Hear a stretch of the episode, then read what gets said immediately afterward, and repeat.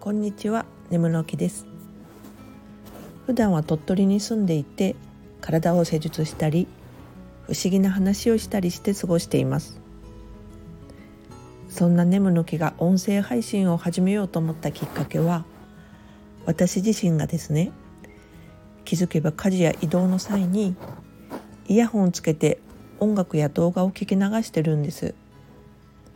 案外そんな感じのながら聞きの人も多いのかなって思いまして自分でもやってみたくなりましたブログも書いているので